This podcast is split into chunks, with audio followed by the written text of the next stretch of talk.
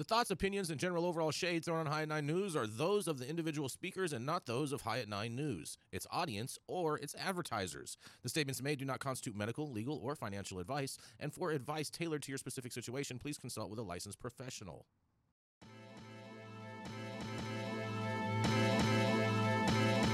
Welcome to the at Nine News Hour, where you will hear from cannabis industry experts and professionals from around the country talk about important topics while shining light on global issues and discussing cannabis as it relates to politics, regulation and reform, data and technology, science, research and medicine, family and parenting, art, celebrities and entertainment, fitness, sports, mental health and wellness, and plant based medicines and entheogenics.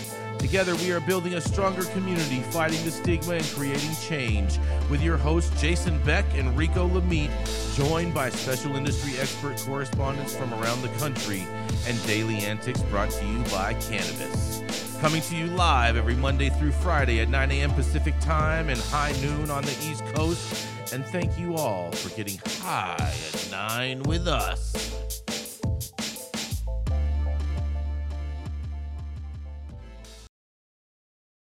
Many so many things that are going on in the room. Oh, yes. I got a self drive mode. I bet. I bet. Well, good morning, everybody, and thank you for joining us.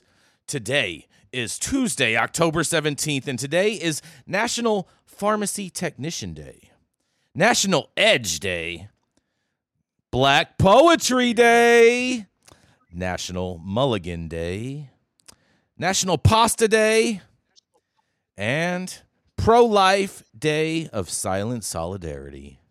Ah, thank you for joining us and getting high at nine with us. It's also high noon on the East Coast. And please remember to like, share, and subscribe to us on all social media platforms. Use that fancy little QR code right there in the top hand corner of your screen to see where we live on the internet. We are live every Monday through Friday on YouTube.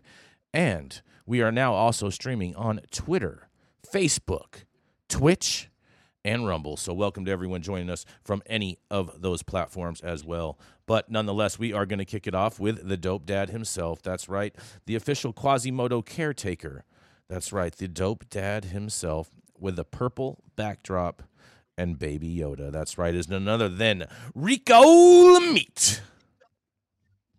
Oh ah, yeah, Jason. I can't get no applause there. Adam. Oh man. He gave you some applause. Just because you don't hear it doesn't mean it's not there. There it is. Yeah. There it is, man. I definitely appreciate that, Jason. And in um, honor of um, Black Po- Poetry Day, Oh boy, here I'd we go. say um, I am the You're man. you're a poet. Is your article going to be in a haiku? Hey, You I- don't even know it. oh, oh, Todd dropping bars Mhm. coming in from Oh, you know. Big LV. hmm I love it, man. Love it. So my so my story is actually coming out from uh, Cannabis Business Times, and uh, as we venture out here to the great state of California. So under current law governing California's adult use and medical cannabis markets, cities and counties can prohibit cannabis retail businesses from operating within their jurisdictions. And contrary to what most outsiders think, the majority of California jurisdictions do. In fact, the Department of Cannabis Control, is, as of February 2023, says that 302 California cities and counties continued to uh, opt out of all cannabis business types. That's 56%. And while state law allows delivery operators to deliver to any jurisdiction within California's borders, uh, Cannabis Business Times' Tony Lange reported that Fresno County Superior Court Judge Rosemary McGuire ruled in late 2020 that state law does not preempt local ordinances restricting or prohibiting such deliveries.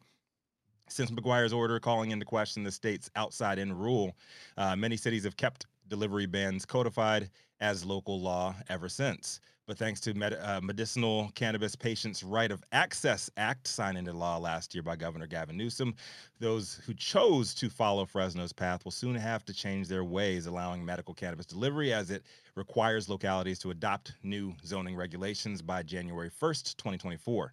Laurel, uh, Laurel, excuse me, Lauren Mendelsohn, a senior associate attorney at law offices of Omar Figueroa, helps write local ordinances and advises local leaders on creating regulations that are compliant with state law. Here's what she had to say about the looming legislation. It is considered landmark legislation because it goes further than most other le- legislation in terms of actually guaranteeing access to medical cannabis delivery to Californians who need it. In addition to patients, SB 1186 ensures medical cannabis deliveries can be made to primary caregivers throughout California. She, but she says future hiccups are to be expected, most notably the confusion over requirements outlined revolving around cities passing recent ordinances that don't actually allow for medical cannabis delivery operators to have physical offices and keep inventory within their jurisdictions, disregarding the quote unquote physical premises language of the bill, which is section 26322A5 and B1. Per the article, a key component uh, behind delivery only businesses to have physical establishments within local jurisdiction is to ensure that patients and their primary caregivers can receive medical cannabis in a timely and readily accessible manner. According to the bill's language, bo- um, but some cities are interpreting the law differently. In San Marcos, a city roughly 95,000 people in northern San Diego County, local officials adopted an ordinance on September 26, stating that they will allow medical cannabis deliveries from nearby jurisdictions, but they maintain that medical cannabis establishments, even those that are delivery only, still will not be permitted. San Marcos's deputy city attorney Jacqueline Paterno said that in remote jurisdictions it will be necessary to allow establishments because there's no other business nearby that could serve the population. There's plenty of establishments that can deliver nearby in San Marcos that are nearby, so we don't have that issue or having to allow actual delivery delivery only establishments to open or be permitted in San Marcos. But Mendelsohn says the idea of next door facility, uh, next door city fulfilling the medical delivery access requirements set forth in SB 1186 is a misinformed approach. She said that is not what the law says. As of January 1st, 2024, they and other cities that have taken that position or that still have their bans on the books will be in violation of this law and are opening themselves lawsuits that can be brought by private parties. And the enforcement mechanism of 1186 uh, are not limited to the scope of the state's attorney general or prosecutors. The law can be enforced in litigation brought forth by medical cannabis patients or their primary caregivers or by medical cannabis businesses trying to sell their products in any given jurisdiction. So she's saying that um, if you're a medical patient, you can't access to your meds, that you can sue your municipality. These are private lawsuits that can be brought by firms such as myself or other law firms, and it's a mandamus action that would be brought to essentially enforce the jurisdiction to comply, and attorney's fees could be awarded in a manner like this. Also, there's no sunset date for when these lawsuits can be filed. And um, another notable municipality listed in the article planning to opt out is the East Bay city of Brentwood, uh, stating that their approach to the opposition comes on the legal advice of the League of California Cities, a powerful interest interest group with a mission to expand and protect local control throughout California. The League of California Cities strongly opposed SB 1186 when it introduced and helped organize a lawsuit in 2019 to stop the outside in delivery model, which later culminated in Judge McGuire's 2020 court order. From the League's perspective, a government that works closest to the people is best. And that happens when local control is preserved, borrowing from federal level uh, Republicans' favorite states' rights strategy, often used to sidestep regulations they deem to be government overreach or quote unquote woke. But it'll be interesting to see this thing play out. I assume that the majority of us here champion the expansion of safe, mm. safe access to all in need of clean quality me- uh, medicine. But after living in California for 12 years now, I must say so myself that NIMBYism here is quite strong, and I wouldn't totally be surprised to see or hear a few unexpected voices backing the league's stance here for whatever reason. So, what do y'all think? With three months left in 2023, is California headed for an epic onslaught of municipal lawsuits, with majority of the 302 holdout jurisdictions refusing to comply here in California, or are things being blown out of proportion by advocates like Mendelsohn and the like? I'm Rico Lamitte, the dopest dad on the street, reporting live for High at Nine News. Super interested in hearing y'all's takes on this one. Man, it's like uh, the lawyer Mendelsohn is just pimping for business. Right? No, no, Look no. What we can no, do. No, no. We can go sue. Let's go sue everybody. I, I, I think they have every right to because the re, the reality of it is that the state of California has said that localities cannot ban delivery in regards and, and and well they can they can ban delivery in their jurisdictions but they cannot ban outside delivery coming into their jurisdiction to deliver to patients throughout the state and so so I, I think they definitely uh, ha- have a case and and good good job on on on Lauren for getting getting this out and letting people know that they can sue their municipalities. Hopefully, they can get some economic stimulus out of this. And there's no sunset timeline on it too. So Exactly. There's no. I, statute of I, I. I halfway want to move to up. move to a city that doesn't doesn't allow this just so I can sue them.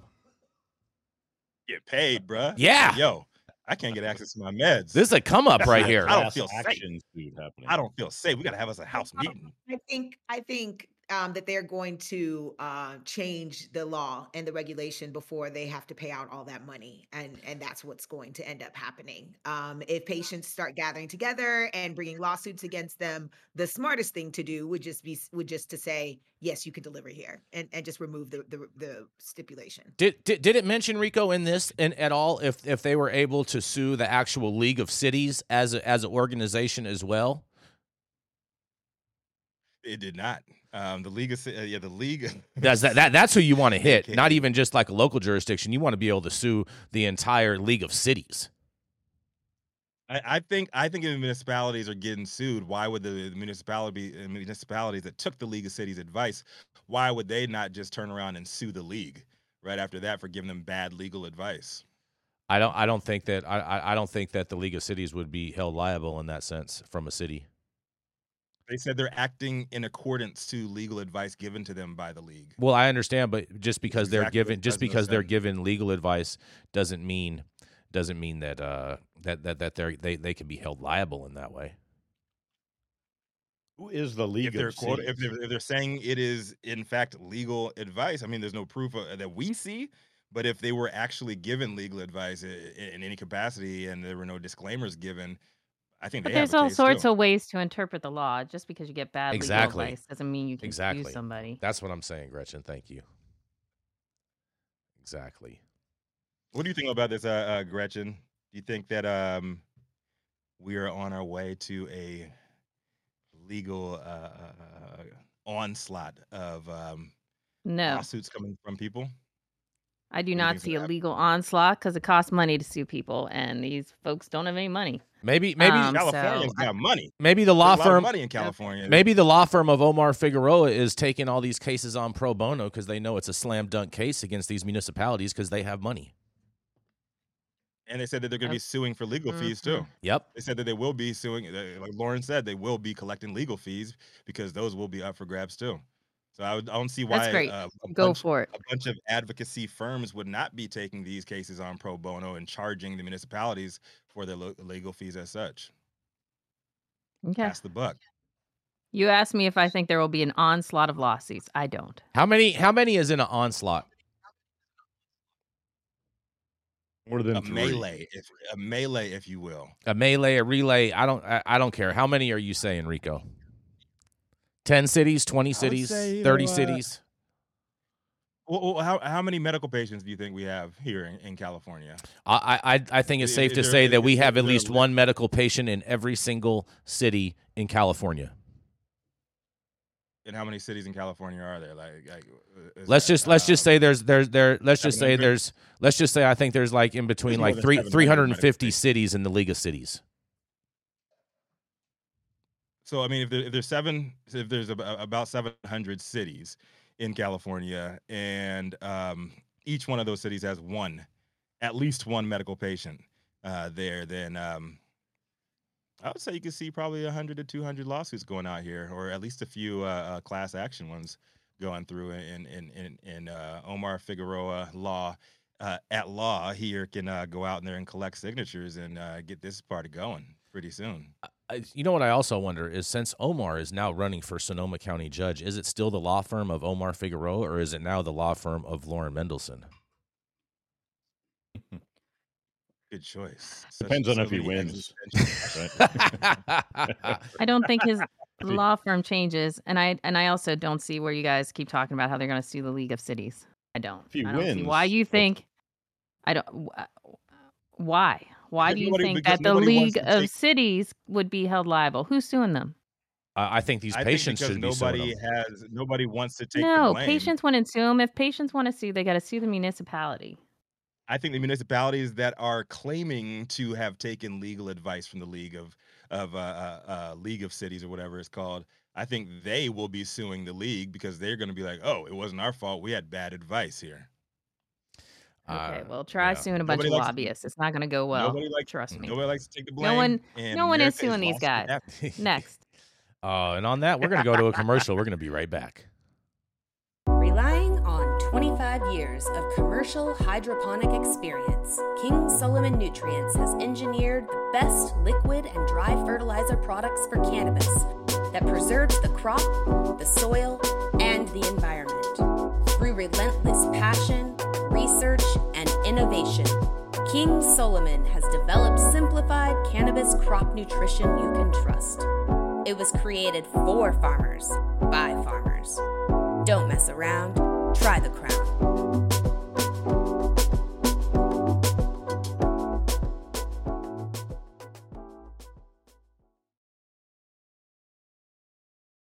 Soon, y'all. hmm And like What does the that. doctor Up next, y'all know who it is. He is mostly known for smoking on the best weed in the world, and he's back from Maine. And um, you know what? It seems like we don't have any clouds in the sky today because we have clean internet coming That's right. through. And, uh, and I was the main attraction out we're there. I'll tell you that much, Rico. I see what you did there, Jason. Coming up next, y'all know who it is. Jason, back. Give this man a round of Yes. Oh, yeah. Good morning, guys. Very, very interesting story. Very, very interesting story. Because, you know, these politicians, they keep on trying to threaten to go against the will of the people. Ohio Senate president plans to repeal cannabis legalization if passed by vo- voters in November. The official voting day for Ohioans is November 7th, but early voting has already begun on October 11th. This is a significant year for cannabis because cannabis legalization measure, which is labeled as issue 2, is appearing on the ballot. However, some legislators are not thrilled with the idea that cannabis legalization uh, could be approved. They announced plans to possibly repeal the law if it does get passed. Senate President Matt Huffman spoke on the Senate floor in opposition of SR 216, stating that it will be coming right back before this body and will likely receive changes. We're going to have a mental health crisis on our hands, Huffman said. If voters approve issue 2, we are going to pay for this for years and years and years, and it's only going to get worse, he added. That he will push to review and repeal parts of the bill if it gets passed. In another quote, he says, If issue two passes, there will be more teenagers in the state of Ohio committing suicide, Huffman said. Another quote, and our reaction to that will be let's make marijuana legal because by that time, more people will be making lots of money. It, it will be maybe we should hire drug counselors, get into, get into the schools, talk about kids not taking drugs, but by then it will be too late. It'll be even more part of our culture. And no, I'm not a scientist, but I'm a person who can look at facts and listen to scientists and know that that's true, he says. Just as early voting began last week, Republican Senator Mark Romanchuk and Representative Terry Johnson, among with 14 other co-sponsors, introduced Senate Resolution 216, claiming all of the potential harms that legalization will bring if voters choose to vote and approve issue 2. The proposed statute author, uh, authored by the commercial marijuana industry does not serve the best interests of the people of Ohio and will bring unacceptable threats and risks to the health of all Ohioans, especially children.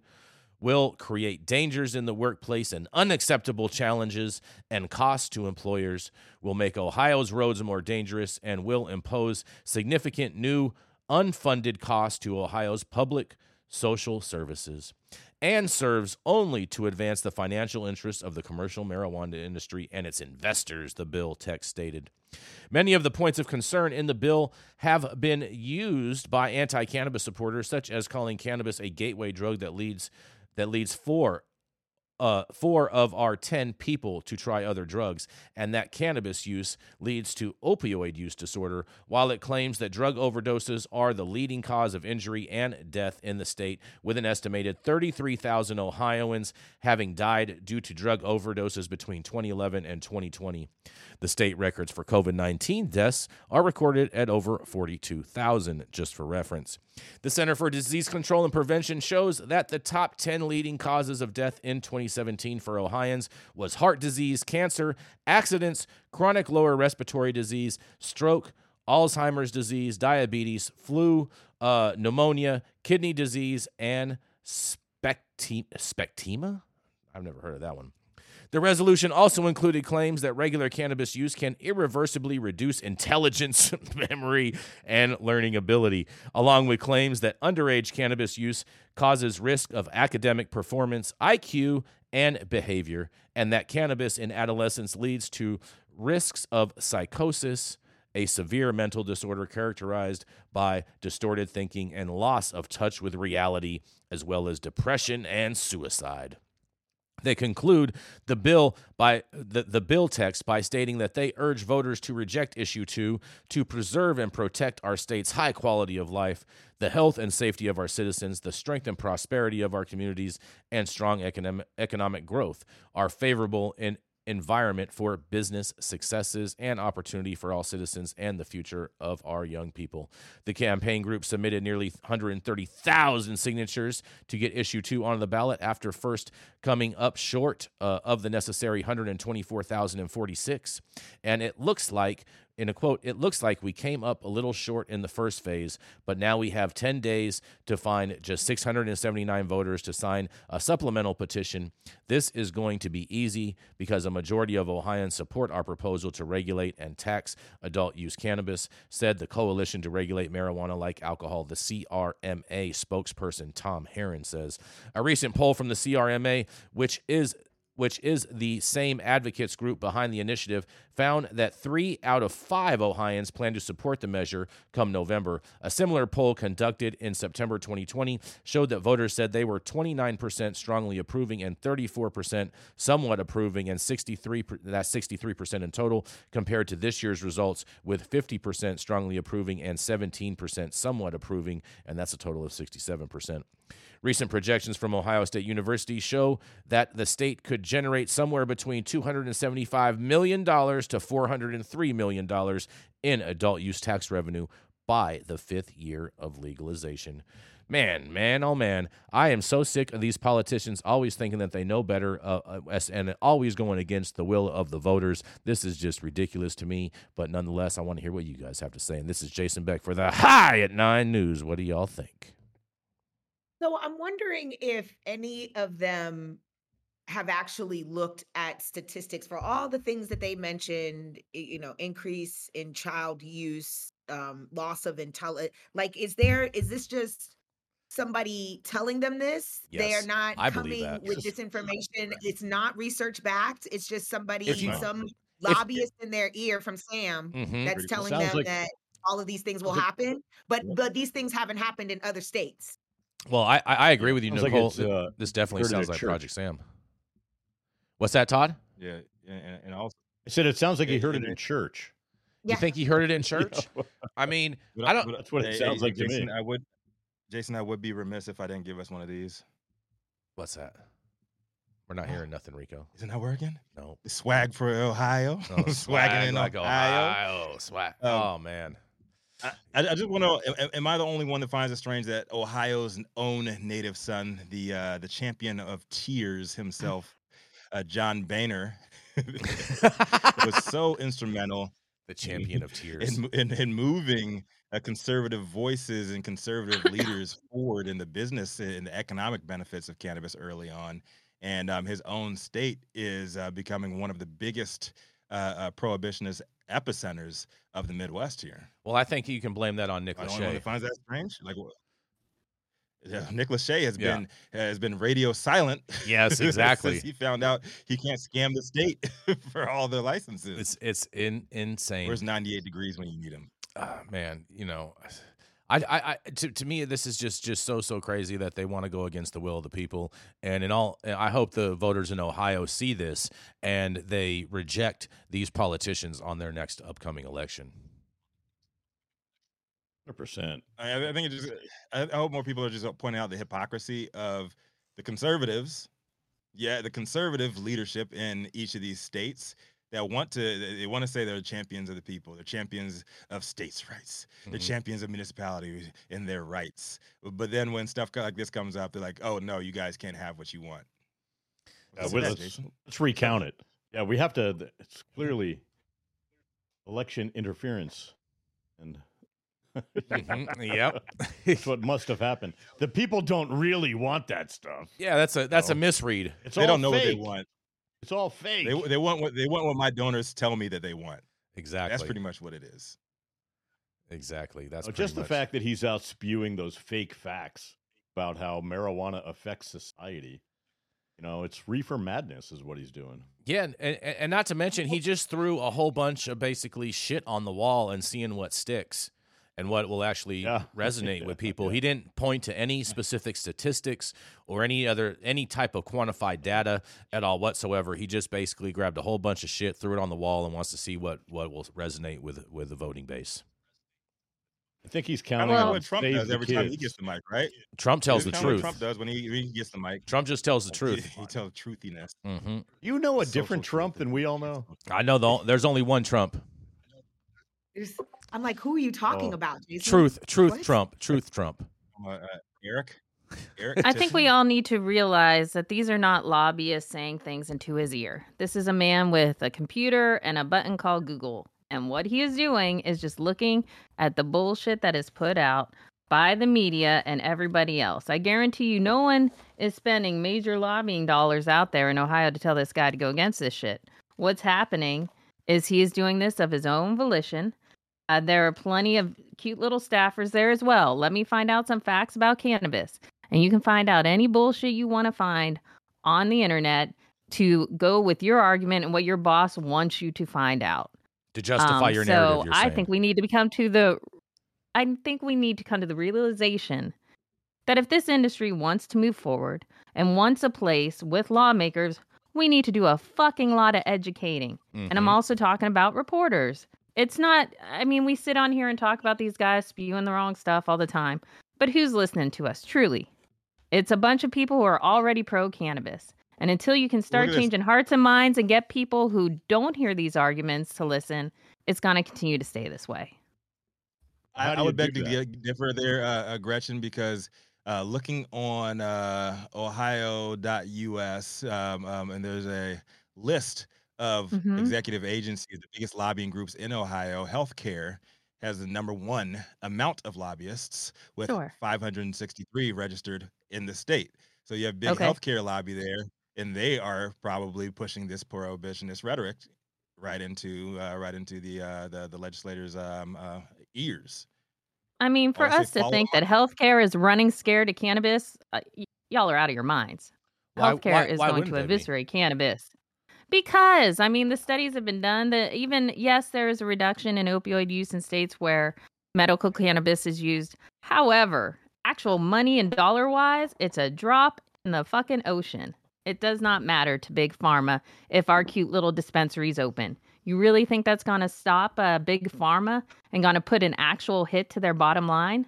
Let's get honest. well, The not a, the biggest spender there is Wholesale Beer and Wine Association of Ohio. I can see them pushing back on cannabis more than Absolutely. And I have talked to plenty of wine and beer folks over the years, and they have come to me before with like, "Oh my god, I've seen these polls that people are changing their minds, they're switching from can or they're switching from alcohol and they're turning to cannabis." And my question to them is, "Have you seen that decline in your sales?" And they're Mhm. like, "Well, no."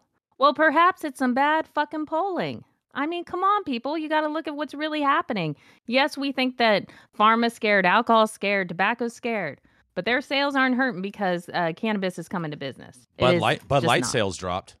I think, yeah. They need to change their attitude and go get some good polling. Hit the strip club so you know what I'm talking about. Oh boy. Oh boy. Oh boy. Oh boy. I This agree. this Yeah. industry needs a dose of reality. I That's agree true. With Gretchen. Um, they, they, these all of those industries she just named, as soon as cannabis becomes legal, they're jumping right in. They're already in. Um, Pepsi's already making hemp um beverages. Marlboro's already growing hemp, ready for cigarettes to um to hit the market. Like they're not they're not being threatened by what we're doing.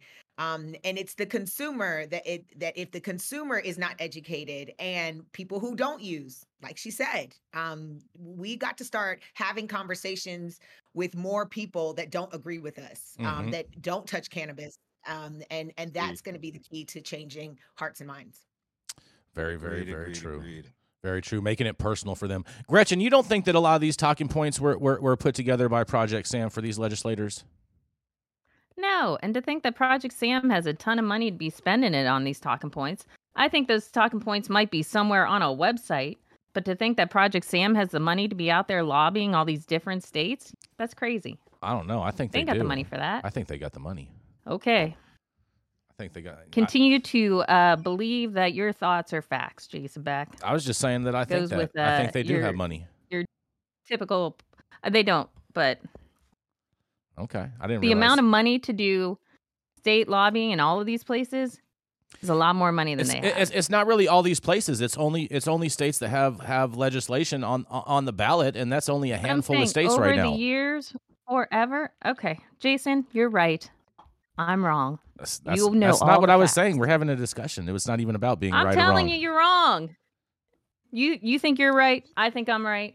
Can we move on? It's 12:30 and we've only been through two Oh fucking stories. Oh yes, we Let's can go. we can move. Let's let, let's go on. We're gonna go right into our feisty redheaded conservative Gretchen Gailey, who loves to be right all the time. That's right. It is the founder of Panoptic Strategies, Miss Gretchen Gailey. All right. Well, for brevity's sake and to keep this damn thing moving, I will keep my short my story nice and short. Poll finds decline in support for marijuana banking bill, but 55% still want to see Congress pass it. Blah blah blah. Majority of Americans, 55% say they want Congress to pass legislation. This was a poll conducted last month by Morning Consult. The poll asked 2,211 U.S. adults their opinions on a range of banking matters, most of which centered on consumer issues such as overdraft fees and customer service. But one question plumbed public opinion on banking reform around state legal marijuana, which remains a top priority for Senate Majority Leader Chuck Schumer. Basically, of respondents, 28% said they strongly support such a move, while 27% said they somewhat support the change. Another 23% either strongly or somewhat opposed the change, while 23% said they didn't know or have an opinion. A separate poll conducted last year had that number at 65%. That's my story in a nutshell. Uh, why this matters is exactly what I was just talking about. Regular Americans don't know or care about cannabis. Do you think these guys really, when this uh, banking poll called them up and said, hey, what do you think about this? It was one question in a banking poll. It's not like it was focused around marijuana whatsoever. Even then, they were just like, eh, all right, 55%.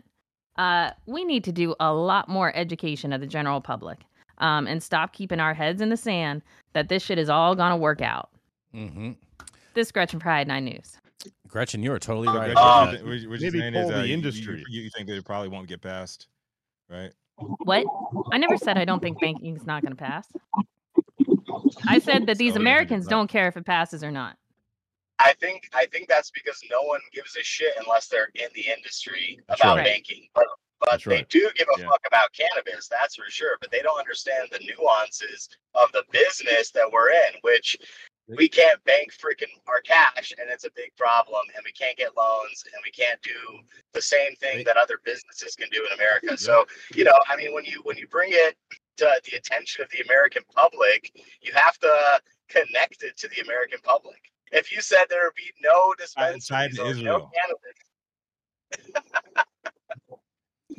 Oh, but man. yeah, they that's need- the you know you have to you have to They need connect to it pull. so they can. They need to pull the industry. That's right, Mhm. and see how that poll works out. Right, not just random. You know, go America. Because you're right. They don't know And shit. not no about regular, it. not no regular, not no Yeah. poles going to the regular ceiling either. I'm talking about Atlanta. I'm talking about Miami, King of Diamonds poles, all the way up into Oh, the rafters. Yeah. They're coming down full speed, s- Don't- splits on the ground. don't forget those ab- kind of poles are what I'm talking about. Don't don't forget about eleven. And and Todd, while I hear you while you say you need to poll the industry, but no one cares what the industry thinks. These bankers Oh. are polling people to understand Mhm. where their priorities should be. That is what they're trying to find out of what they are going to put forward with legislation. And so we need to care bankster. about informing the public so they will tell bankers, yeah, we care about cannabis banking too. Oh, wait, that's going to put all these businesses really out of business if this keeps continuing on. Maybe I should care about where my medicine's coming from. And they then will start to care about the issue. We have to make people understand that this is an issue that hits them at home, it, that they talk about around the kitchen table, that it's going to mean the difference between life and death for a family member, that it's going to mean a better quality of life for that stressed out mom at the end of the night. They need to understand that these things apply to them, and the general public just does not. I would Yeah, think they yes, would look it- at it it from has a to tug at their financial matter. heartstrings. You know, and banks make a lot of money banking businesses, right? So, you know, this is, you know, last year a $13 billion industry, next year, uh, you know, a $15 billion industry. There's a lot of money uh, floating hands, and the banks would think the banks want to get a piece of that, right? I mean, Mhm. I mean, they, you know, I've been I've been running a business here and for, for nine years, and literally just got cash banking uh, like three months ago. The first time in nine years I haven't Wow. been paid in cash, right? That we're Wow. able to actually dev- d- d- deposit our cash into an account. It's the first time in nine years. is that, that through uh, a state get, chartered you bank, know, Todd? direct deposit. Is that through a state chartered bank? through a state chartered bank. It Mhm. is. Yeah. Yep. Think, think, of- think of how much cocaine residue has uh, touched your business's hands. All of those Oh, you know what? That's that's funny because they do have a study in regards right. to how much cocaine residue is on every single hundred dollar bill. Exactly. It's like eighty percent of of hundred dollar bills have Yep. cocaine on them. That's funny. Exactly. Yep. And on that, on that, we're gonna go to a commercial. We're gonna be right back. How's it going, guys? Saman Razani coming to you from Green Street here with Jason Beck, smoking on the best weed in the world. Did you know that we have an audio only version of our podcast available on Apple, Google, Amazon, iHeartRadio, and Spotify? Tune in now and check it out. Uh, stop whatever you're doing. Make sure you hit that like button. Make sure you hit that subscribe button. And oh, yeah, you can also read all of the articles that we cover today on our website at www.highat9news.com. Make sure you check it out and tell a friend. The Control Tower from Highly Educated has perfected the dab. Utilizing the concept of thin film evaporation, you can waste none of it and taste all of it. The micro texture of the SE pillar increases nucleation at elevated temperatures. And with the tower propelling at 2600 RPMs, it's certainly the most efficient dab experience to date. The Control Tower from Highly Educated.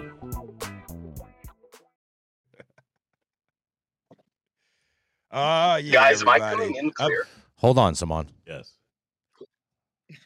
Up next is the National Community Director of M4MM Power 88 in Las Vegas's friendly neighborhood encyclopedia, and my favorite uh, purple plant magician, Nicole Buffong.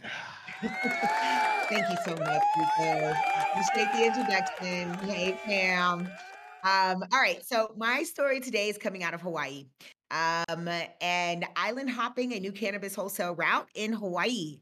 Uh, this is from MJ Biz Daily. A handful of medical cannabis companies in Hawaii are selling and delivering wholesale flower and other marijuana products from one island to another, a first for the state and a rare sales route anywhere in the U.S.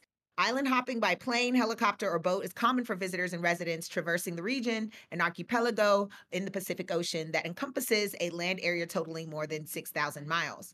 And now the state's medical marijuana industry is hopping on board to expand product offerings to thousands of medical marijuana patients. Industry operators are reluctant to share details, of course, um, given po- potential legal issues, among other reasons. Traveling from one island to another requires crossing federal waters, and marijuana remains illegal under federal law, as we know. But Hawaii legislators recently gave their blessing in June. Lawmakers approved legislation allowing state licenses licensed companies to sell wholesale marijuana to cannabis businesses, including those located on other islands. The regulation took effect in August.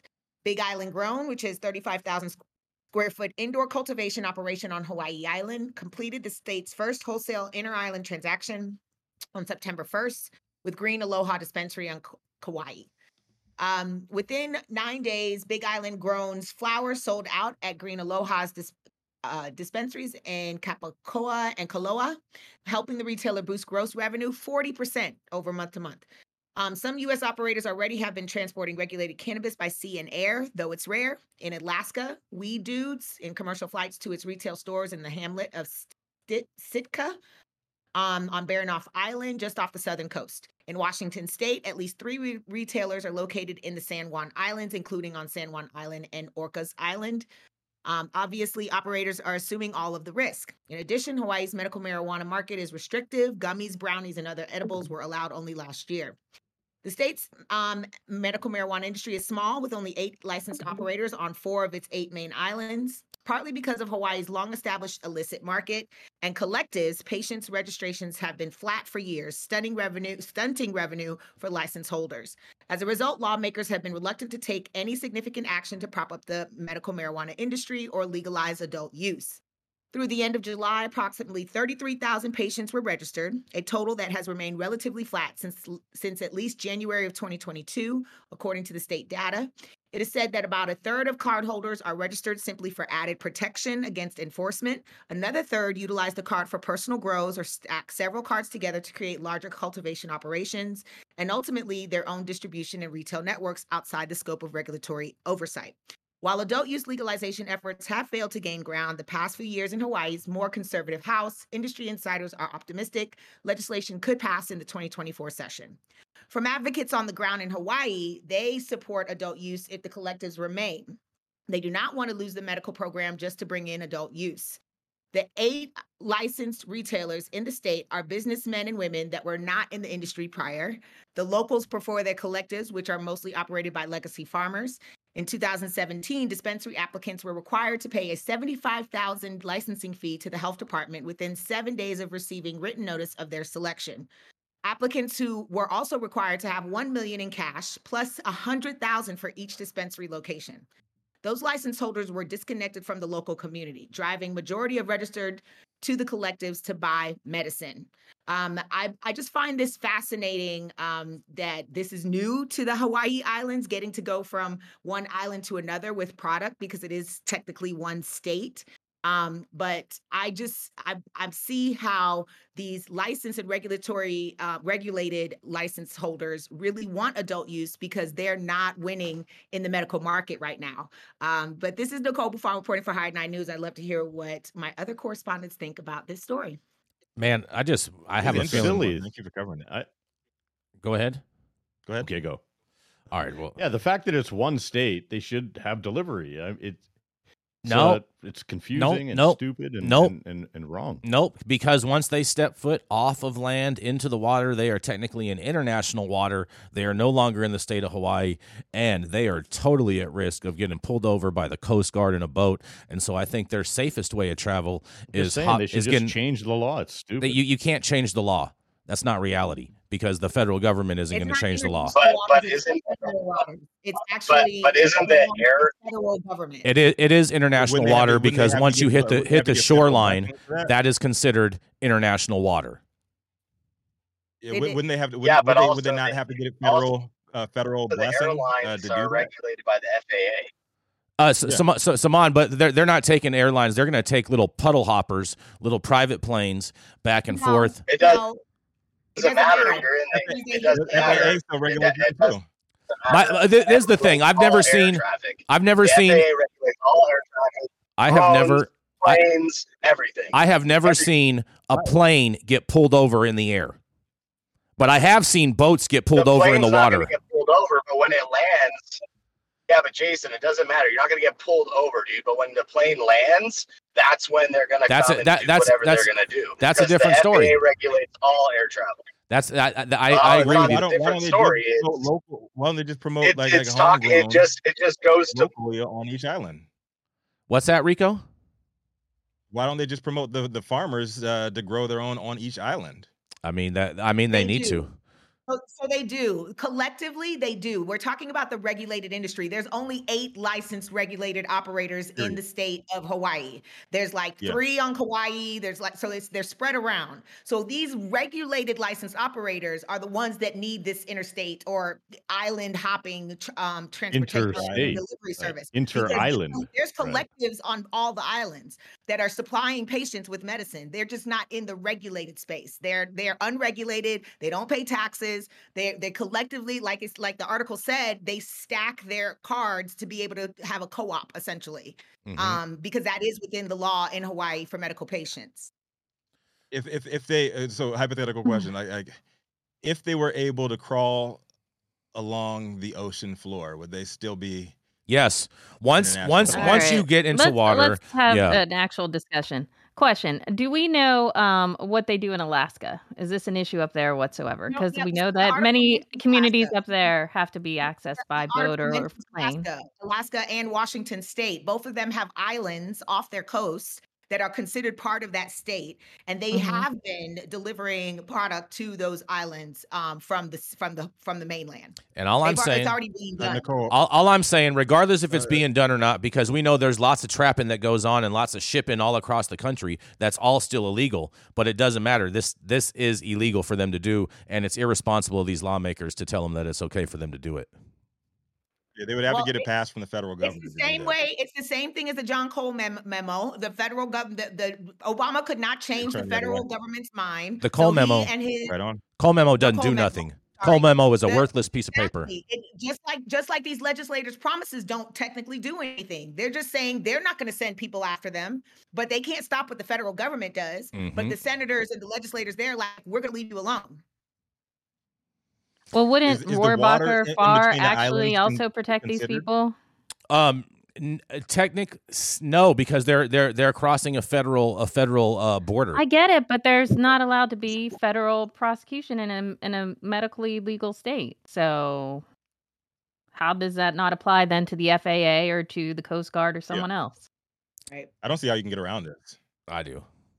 I think that's the whole point of Rohrabacher Farr. No, uh, I, I, I, I, I get. I get what you're saying. I get what you're saying, Gretchen, and that may be why there is a I'm lack not of wrong. enforcement this on is this. my legal interpretation and truth, so it must be right. I didn't know that you were a lawyer.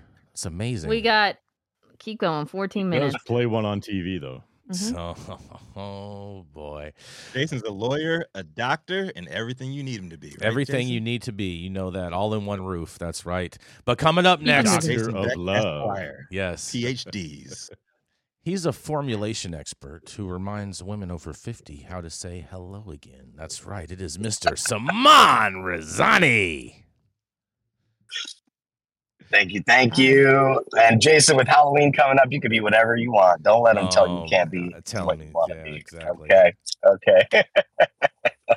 Jason Beck, ESQ guys, Mhm. coming at you. That's All right, my my story's out of the Garden State. We got Jersey uh, workers looking to unionize. Cannabist Co. cultivation. Oh, this is from MJ Biz Daily, by the way. Cannabist Co. cultivation workers in New Jersey vote to unionize. Cultivation workers at the marijuana multi-state operator Cannabist Co.'s Vineland, New Jersey grow operations have voted to unionize.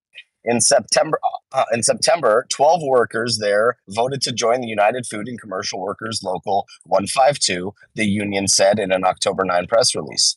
New Jersey regulators certified the vote on October 6th. In a statement, UFCW Local 152 President Brian String said negotiations on a quote fair contract would commence. The local the, the local recently negotiated contracts for workers at Acreage Holdings owned the botanist dispensaries in Egg Harbor and Atlantic City, according to the news release. Along with International Brotherhood of Teamsters, the UFCW is one of the major U.S. unions organizing workers in the legal cannabis industry. Both unions are aggressively courting workers and demonstrating more militancy in dealing with management. Teamsters organized dispensary workers at several Chicago. Oh, um, well, that, that that looks like that's the end of the article. And uh, what do you guys? This is Saman Razani. What do you guys think of workers in Jersey unionizing? So I don't think this is like a major, major, major surprise.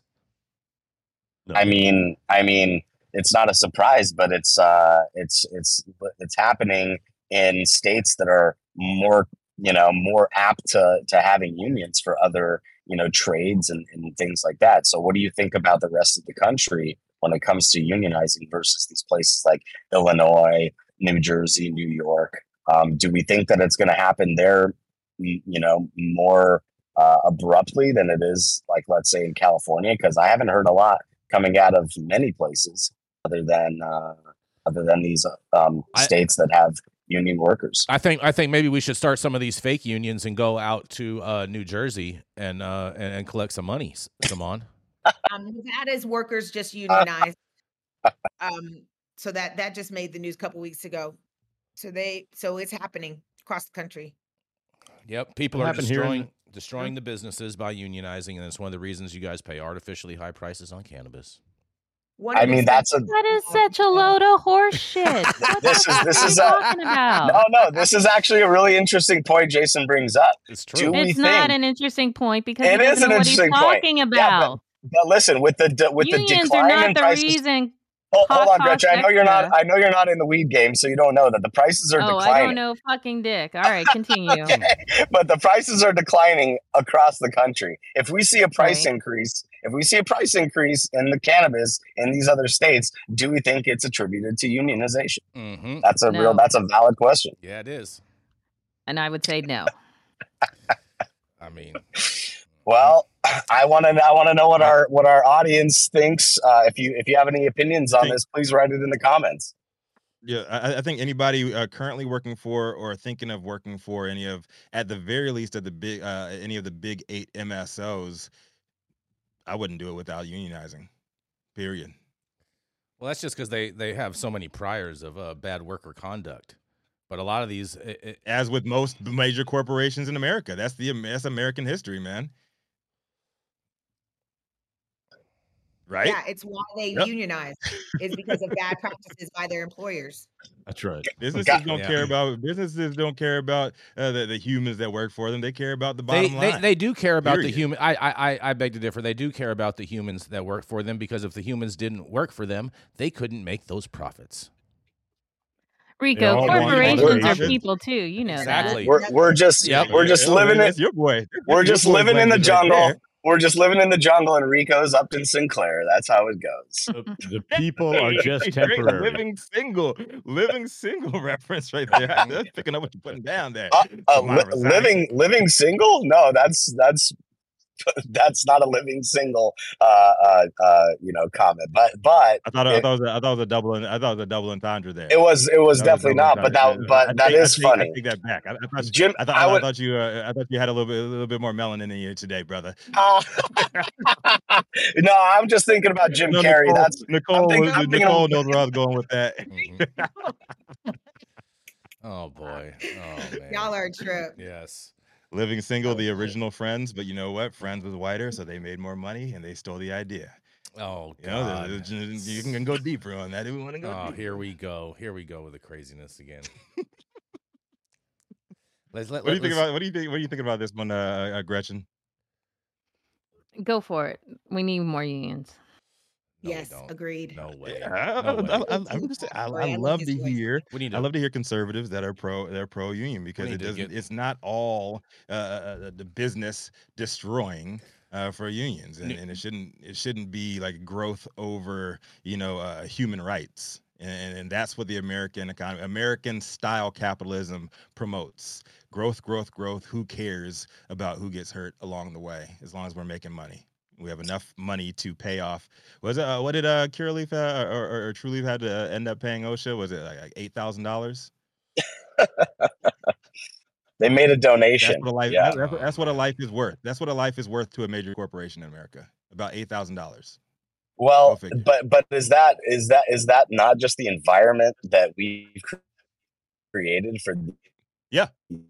Corporation. Yeah. Isn't that our fault for allowing that and, and our fractional reserve banking that that deals Yeah. with uh, you know these investments and these conglomeration? Yeah, exactly. That's so so Yeah. we're we're Um, just America we're just a squirrel trying to get a nut. Rico, Yeah, uh, We're Amer- just out here America trying is to a get a nut. full of, full of uh, customers, finessers and finessees, right? I- I- And the, the these corporations are finessers, and uh, the majority of America. there's no finesse- place. Hold on, hold no on. You don't think it on these unions are finessers? Okay. Okay. Wha- Uh, wait, Stop can it. especially the, the fake like, ones. enough about the unions. Can't wait to hear Todd's story. Todd, Yay. dang. Do it. Next. Let's go. Coming up next, he's a man with the golden voice, and he's got a golden tongue as well. Coming straight out of the mean streets of Nevada, he is the founder of Digipath Labs. Coming to break us down with a little uh, golden love. Y'all know who it is. The uh, the grandfather of Dank himself, Todd Denkin. I like that. The grandfather of Dank. Like I like that a lot. You like I'm gonna, that? I'm gonna use that. Yeah, I like that. Yeah. I think I'm gonna put that on my LinkedIn profile. I'm not mad at that.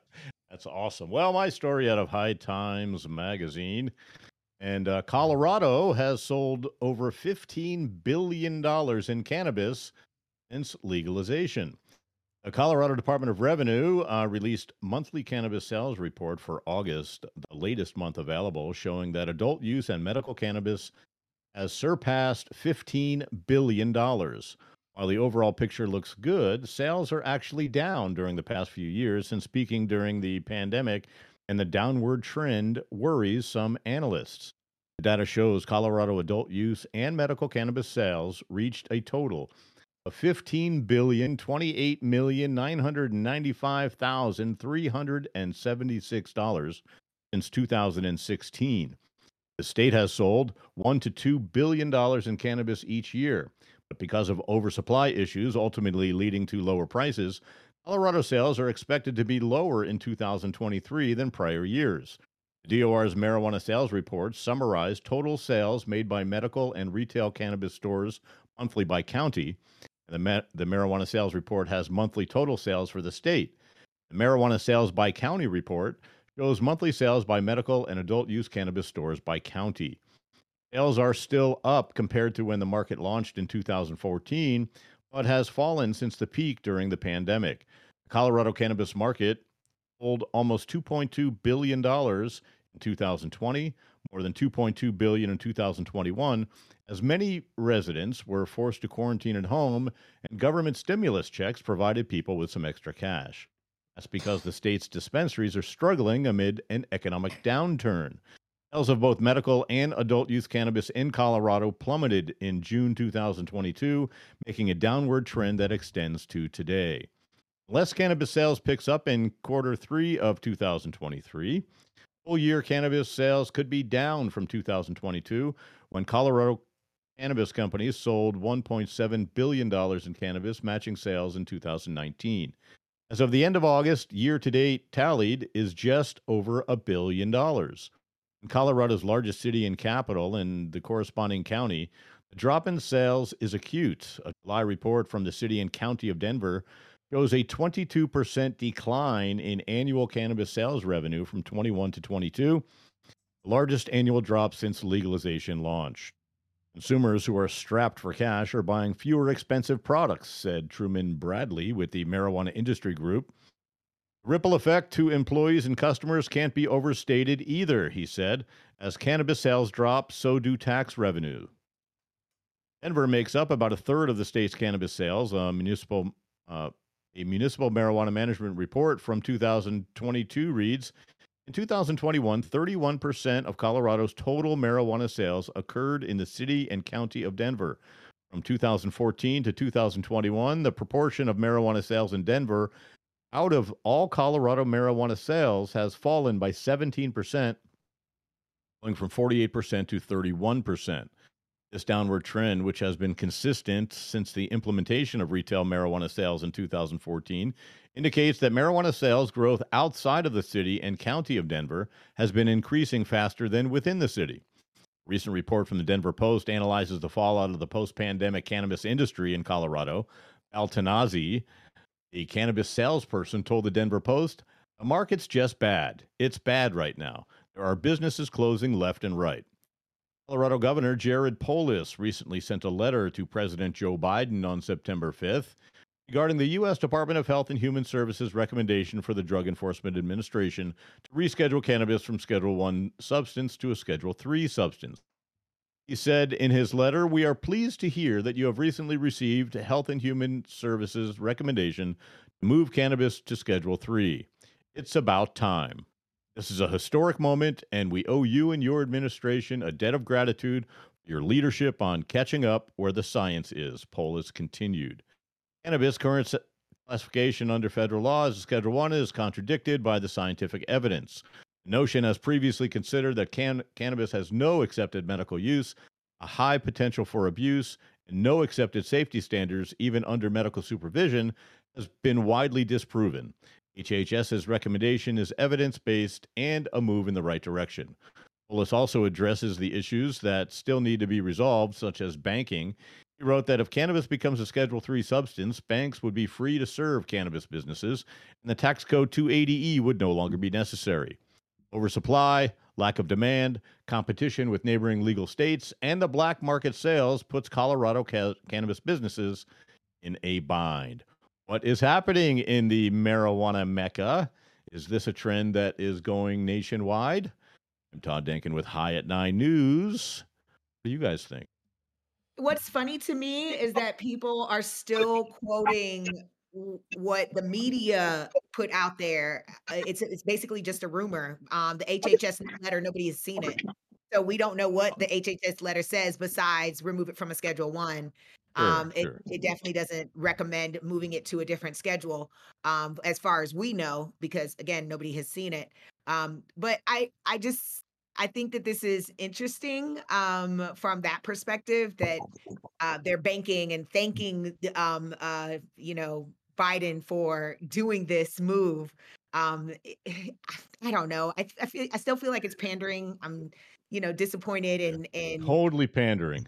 Yeah. Totally pandering. What, what do we think about the sales going down? That you know, what do we think? I, I, I mean, I mean, it's only going to go down. They talk about black market sales hurting the cannabis economy. That's the only reason why businesses are probably still in business, um, or people are still Yeah, making money on that's- that's cannabis. My biggest, that's my big question uh, there, Saman, because you're well versed in, you're more well versed than uh, probably all of us in the Colorado market. I had no idea that uh, the illegal sales were popping like that in Colorado. I mean, they're they're popping everywhere because nobody can make the money, and the taxes are too crippling for the businesses. But honestly, the problem is not just that. The problem is the regulators are taking more enforcement. I mean, we've come from prohibition into a you know into like a dark hole of prohibition because now what the uh, Colorado MED is doing is actually going after people holding private events in Denver that have consumption that don't that maybe the place doesn't have a consumption license. This is just more BS from the government, and no matter who, no matter where it is, right? And Colorado has been very progressive with cannabis. Obviously, know we were the first ones to to go uh, to go recreational in 2014. But at the same with that same breath, it's like with with all of these issues come the funds to you know to to hurt the industry more with more enforcement. All that money that the state's getting is going to pay more regulators to regulate the industry that's already fledgling. So in my opinion it's this is going to be the same exact thing that's happening. Uh, look what we just heard uh, about the story in ohio. I mean you know we can't walk this back. Yeah the Yeah. genie's out of the bottle. We can't walk it back. We got to learn how to like get the regulators to actually open their eyes to listen to what needs to happen for the industry to thrive in every state. It's not it's and and actually it just needs to already become federally legal decriminalized so that we can move forward it's just ho- holding us all back it's hurting us all but that's the point right they want to hurt us they want all the money to go away so that when the big dogs come with their big bag that they can take over and that's the problem we're we're just we're just I- shutting like out I'd mom and pops add- Yeah, I'd also like to add that um, I. I I noticed how, how quickly they stopped talking about uh, all that social equity shit when they found out that they're losing money. right. Yeah, Stop talking about absolutely stuff like that. A- absolutely I wonder if there's actual um like 10 almost 10 years into adult use for Colorado uh, if there's actual research that shows like if there's more kids using um, because of adult use like some of these statistics that we have the data there's got to be data's got to be coming out of all of these states to show Yeah, but I'll I'll caution I'll caution the data because obviously there's going to be more people, more kids because of this increasing number of products that are on the market and available. And Right. just like beer, just like beer, when I was 12, when I was 11 years old, and we snuck a beer from our friend's dad's little fridge, you know, that's the same Beer- thing that's happening. with Beer, cannabis. beer's a lot more accessible though. more- Beer, beer's a lot Yeah, more that's- accessible, Saman. yeah, but but that's what weeds weed has become more accessible. That's my point. It's Is pretty be- before before legalization, I- I- there wasn't uh, uh, opportunity. I, I feel it's It's- way harder to get weed um, as opposed to get alcohol. I, I, I can walk into any grocery store and go and buy alcohol or steal a beer But and walk but into the the point bathroom. but the point the, it's not the point being it's available. dispensaries. It's it's No. them being able to get it delivered to them from the Instagram. Like it's not like and and and and, and that's the illegal operations that are delivering it to them. But like Saman said, it's an increase of product on the market. Period. Whether it's legal or not legal, it's there. And now that and once you legalize it, it becomes an adult. That it makes it that much easier to say, yeah, just dial this number and it gets delivered right to you. Um, Yeah. I think that that, that Or- happens or right have here. that in number? I mean- And and not just You that, not just here- that, here- the here- glut. here in- yeah, yeah, here in California, I mean, uh, with the homeless issue, the way uh, uh, as crazy as it is, you can walk by any any uh, local grocery store and see somebody who's down on their luck and and tell them you'll throw them a couple of dollars, get you a case of beer. Am I right? I mean, Mhm. is that how we used to buy beer when we were not 21? Maybe. We're not gonna we're not gonna I litigate mean, the I past. mean, I mean, before, I mean, s- I mean, I had a fake ID when I was on that. 18 that said I was 21. Okay, I might even had it Yo, even yeah, before out then. New- Shout out to New Jersey Same. in the, in I the I garbage got ass it at a uh, uh, luggage store in New York IDs. City on Fifth Avenue. That's that, that's Easy. that's New that's Jersey what I'm IDs, saying. I Like, used to- they used to sell the hell out of those, man. New Jersey had the worst IDs ever. New Jersey and Maryland. I had uh, so many of those, and me and my homeboys made some good scratch freshman year of college. man, I had some good times with my I was 18. ID. When I was 18, the legal age was 18. So I just had an ID. Grandpa See, Jack, yeah, Grandpa Dank, exactly. the dank father. And on that note, thank you all for joining us for yet another episode of High Nine News today. You can catch us live weekdays, 9 a.m. Pacific, high noon on the East Coast. Big shout out to the super fans showing love, getting their comments posted live on the big screen. Our live audience and online supporters catching us across all media platforms, tuning in each day to the headlines of chaos, also known as the developing cannabis industry. To our vetted correspondents tuning in from all over, bringing us much needed variety of perspective and your respected opinions to the table as well. To our production team, Cloud Media Partners, House of Fuego, all the sponsors keeping the lights on, and usually our AV struggles to a minimum, at least when we don't have cloud cover like yesterday. Sorry, Jason. Sorry, Starlink. Sorry, Elon. You know what? I no, hold on, hold on a second. Um, I had a I, I had a little bit of uh, difficulty with the configuration on it, trying to figure it out, and so I, I'm confident that the next time we we, we do this, this is going to be much much much better. We're going to work the kinks out of it today and uh, and make this thing pop. Okay. We'll see. I can, I Yeah. can dig it. No, I'm optimistic, man. I'm optimistic. I'm Yeah. a glass half full kind of guy. But as always, Cannabis Sativa L, the reason that the High at Nine News team reads these headlines daily. Thank you as well, baby girl. It has been Tuesday, October 17, 2023. The show's over. You've all been blessed with today's top industry headlines. Hope it was enough for you to put in your pipe and smoke at least until tomorrow. Saman Razani, uh, you, uh, your, your, your connection's a little iffy today, even though I'm digging the red interior. Todd Dankin, grandfather Dank, what do you have for us? Maroon. Up. You take us. Uh, I would say that, uh, look, let's be nice to each other. Yes, Just be nice. Just be No, nice. there it is. Be nice. It's easy. Simple as that. It's cheap. I like I like that message. That that that that, We that just is gotta that, that be is a nice grandfatherly message right there. That's for sure.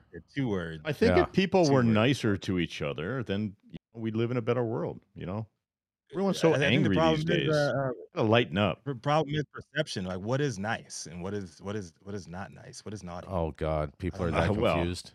I'm not saying don't be naughty. I'm just saying be nice. Yeah.